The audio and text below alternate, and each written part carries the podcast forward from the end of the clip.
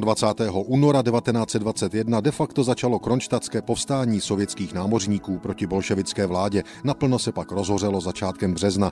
Toto povstání bylo důsledkem zoufalé hospodářské situace v sovětském Rusku, konkrétně v Petrohradě se zavíraly továrny a zásobování obyvatel potravinami kleslo na katastrofálně nízkou úroveň.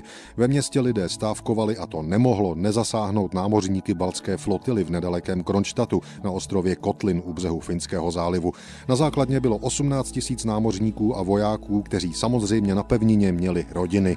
Vše začalo 28. února 1921. Na palubě lodi Petropavlovsk námořníci odhlasovali tzv. Petropavlovskou rezoluci se řadou politických a ekonomických požadavků. Například neuznávají v ní bolševickou vládu, přejí si okamžité svobodné a tajné volby, svobodu slova, osvobození politických vězňů, zrušení státem placené bolševické propagandy, potravinové příděly pro všechny občany stejné a také zveřejnění těchto požadavků v novinách.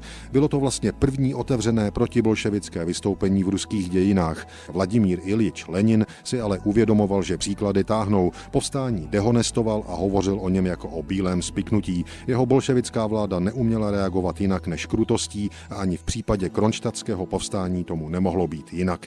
Rebelující námořníci založili tzv. Ostrovní parlament, který se dokonce i dvakrát sešel 4. a 11. března. Povstalci zatýkali bolševiky v řadách námořníků, bolševické úřady na druhou stranu popravili 45 námořníků, kteří se jim dostali do rukou a zajali také příbuzné rebelujících jako rukojmí. Petrohradské vedení uvažovalo o hledání kompromisů, vláda v Moskvě ale byla ostře proti. Rebelující pojmenovala jako kontrarevolucionáře placené z ciziny a žádala tvrdý zásah.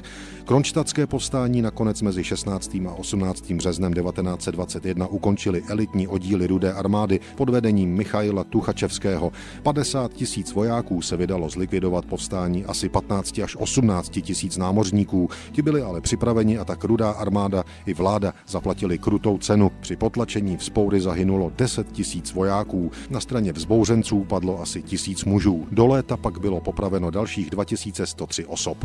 Kronštadtské povstání, které začalo 28. února 1921 sepsáním protestní Petropavlovské rezoluce, ale mělo dopady na sovětskou budoucnost. Mezi ty negativní lze zařadit definitivní rozmetání zbytků politických stran bolševickou vládou.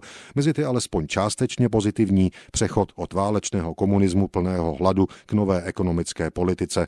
To je na pár let tolerování existence soukromého podnikání v některých oborech.